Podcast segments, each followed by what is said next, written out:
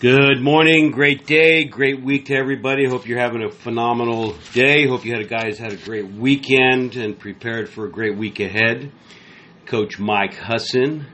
And um, I sent out my email this morning and uh, was thinking about, you know, we've got this end of month happening and just want to get into some different uh, concepts this week.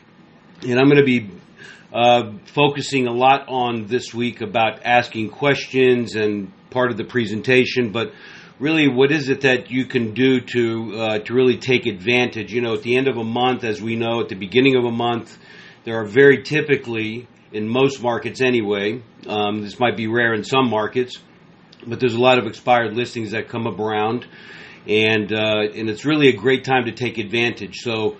Um, I want to focus some of my attention this next few calls on how to really uh, communicate with expired listings, and this will obviously work around every other type of lead that you're looking to generate. But specifically, we're going to talk a lot about um, what it is that we can do to break through to get to these folks that uh, that somebody had in their hands and they dropped the ball, really in its essence. And um, I really believe that if anybody uh, has a listing that expires, it's sometimes not your fault. Uh, a lot of times it is our fault, but uh, again, like I said, sometimes it's not. But I think if any time that one gets ex- one listing gets expired and they don't relist with the agent that they had before, or they don't continue to keep it on the market, it's more likely uh, a challenge for the agent. So somebody dropped the ball, and more likely it was the agent who did. So uh, we're going to talk about uh, some of those points. We're not not specifically today, but it's important to keep this in mind as we go through it. But today I want to talk something that's really, really important. I've touched on this in many different facets uh, when we talked about personality styles and how to really get to understand people. And today I want to go a lot deeper on the process of power based questioning and question based selling as it relates to what we do in our business. So, what I want to make sure that we do today is help you gain some new insights into uh, into understanding power questions and give you some tips on how to really improve your skills and habits when it comes to asking great questions of people. So, one of the things, and I hope you're taking some notes, and if not, you're listening to this recording later on, sitting down and writing down some thoughts because um, these are this is really an important area of our business that's uh, it's taught, but it's not really you know you don't get too deep on it. So uh, I can't obviously go too far today inside of all of this because of time, but let's make sure that we get enough as we can covered. And if I miss anything today, because there's a lot of stuff here, I'm going to certainly make it up uh, in the next couple of calls. But first of all, let's ask and, and take a look at why asking great, asking great questions is so critical in our business. First of all, as I said before, it helps us to identify customer's true needs their fears, their desires, and helps us address any objections that might come up. It keeps the people engaged in our conversations. I'm sure you've noticed that sometimes when you lose people, they might be nodding and smiling uh, with you, and but they're not really agreeing or they're not fully engaged with you. It's very typically because we're doing a lot more talking than we are asking a lot of questions. Um, the next point I want you to keep in mind is if you ask proper questions, it actually leads them, the client, the prospect, to self discovery. Uh, much of what you are working on to communicate. In other words, this eliminates, uh, this will stimulate the, uh, you having to say a lot and stimulate their thinking around what you're trying to accomplish with them. Uh, the next point, it helps you to build a deeper rapport with people you know, building rapport, as we've talked about, is a very, very important element in gaining trust and building credibility with people. It also helps you to be a better listener. And it gives you control of your presentations whenever you're making them, whether it's a buyer or it's a seller or you're negotiating a transaction. And I want to make a point here, guys. This is not just uh, only limited to uh, to de- dealing with prospects or clients. This also works across the board with other areas of your business, whether you're a team leader, you're a broker, uh, you're trying to negotiate a deal with another agent. All of this is very important to getting your point across while at the same time getting your people, uh, the, the person that you're dealing with on the other side, engaged in the conversation. So if you're if you're like most people, you're probably not in in the full habit of asking a lot of questions, and you should be. And this takes some work to think about because very much we have a tendency to do a lot more monologuing than we do dialoguing. So here's some simple points that I want to share with you as I take a sip of water there. And I want you to to, to make sure that uh, you're asking more question questions and have more of an interaction with your customers. So here's some thoughts that you can write down before any uh, any meeting that you might be having, a presentation, or as I said a second ago, negotiation that you're having with somebody else. Take out a three by five card or a piece of paper, notepad, and write down three to five questions that you want to get answered that you could ask a customer or the other party that's engaged with you.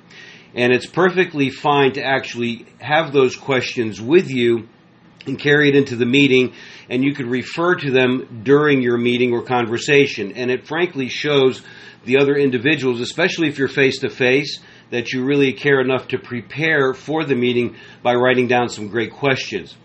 It's also likely that you may not ask all the questions that you wrote down, or you may not even uh, speak to ask them the way you actually wrote them because how your dialogue will go and your communication with the client might be a little bit different. But the point is here is to make sure that you have some questions written down.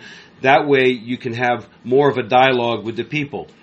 So just the fact that you took time to prepare is very very helpful in this whole process. So let's ask ourselves some questions as you're asking uh, as you're asking your customers questions, think ahead about what you're looking to accomplish. What is the outcome that you want? And where are your questions going to end up taking them? Ask yourself the following as you prepare so you can be ready for your questions. Number one is what am I looking to accomplish with this particular question? When is the right time in the presentation to ask it? What is likely to be their response? What follow up questions will I need to be asking?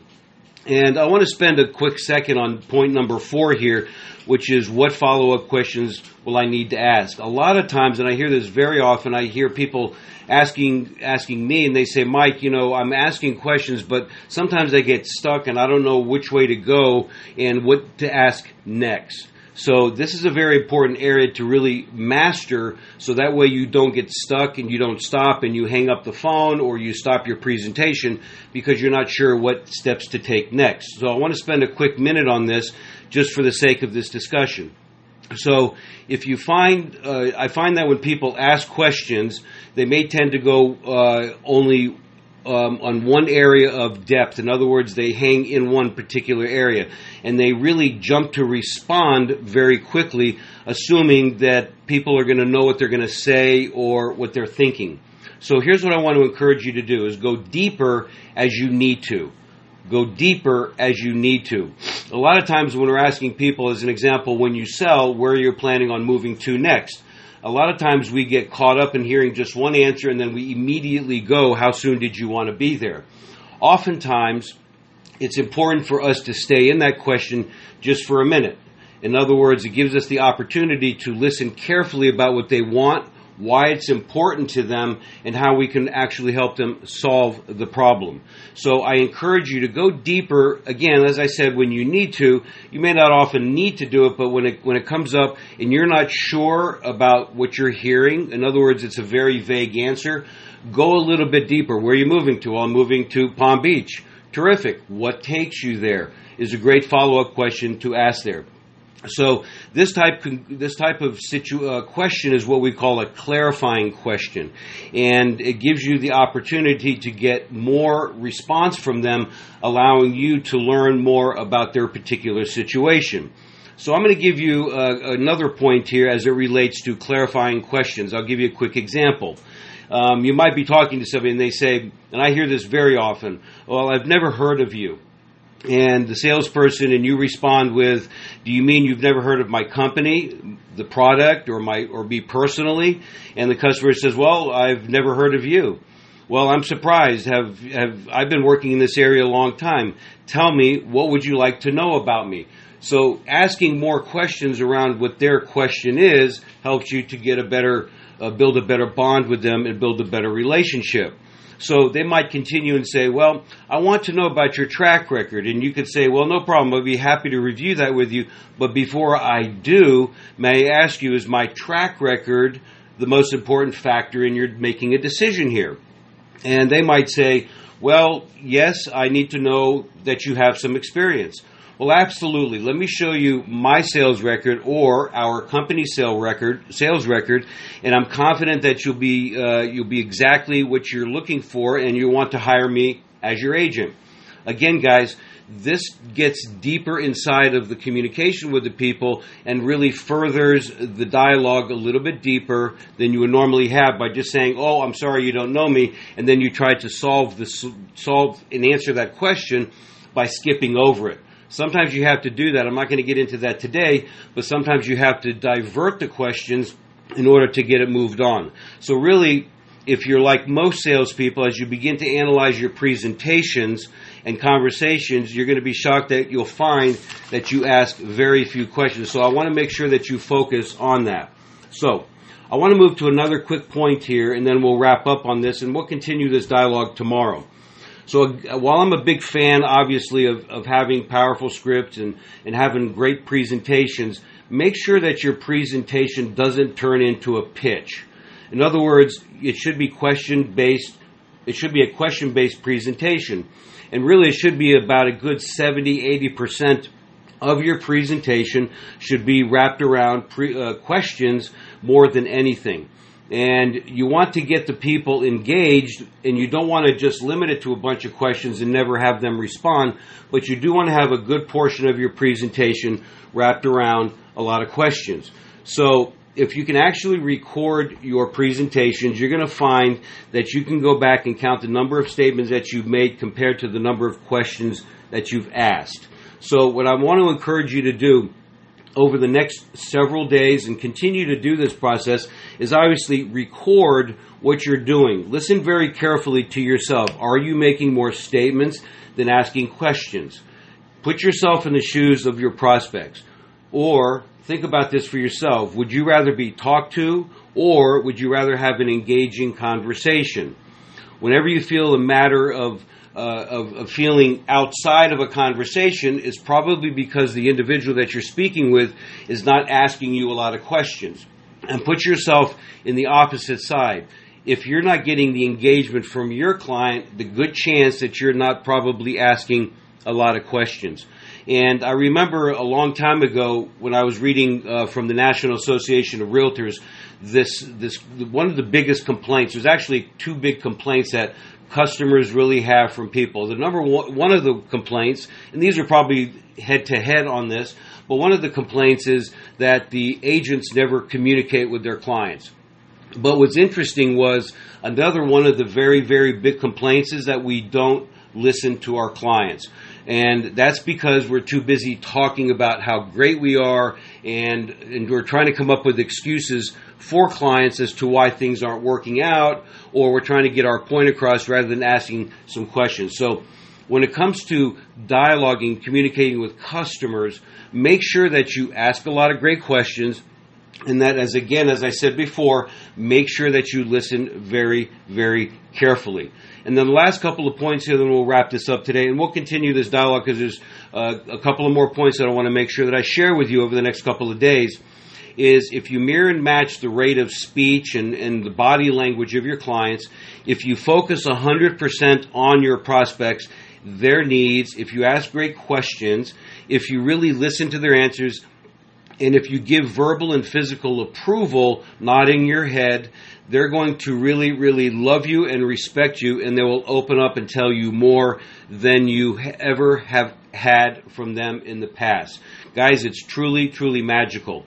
Remember, we're not interrogating people by asking a lot of questions. And a lot of people fear asking questions because they feel like they're getting too personal or they feel that the client will feel that they're interrogating them when in reality that's not the point. The point is we're trying to learn about them so we can respond to them and then make our recommendations accordingly. So make sure that you're asking a lot of great questions. We will continue this tomorrow we're going to talk about using why questions carefully and how to use more so what the what questions are so that way you can really get engaged with people. Because a lot of times why questions are more confrontational versus the what questions are more communicative and they're creating more of a dialogue for you and your prospects, clients, or you're in a negotiation with another agent trying to get deals closed. So, that being said, think about today as you're communicating with people. Are you making more statements and asking, or asking more questions? Write down the questions that you have. Anytime that you feel that you're making statements, stop after you've done that sit down and take those statements that you felt that you made and just simply make them into a question. And you're going to find amazing results. You're going to build better trust, better, better credibility with people, and build great relationships that helps you take your business to the next level. So, guys, thank you very much. Make sure that you have a strong week this week. Again, we got the end of the month. Get out there, look for some expired listings. We're going to talk about that. I'm not skipping on that piece this week at all, but this will set the foundation for that as we begin to talk to these folks, whether they're expired or any type of leads, with some great questions.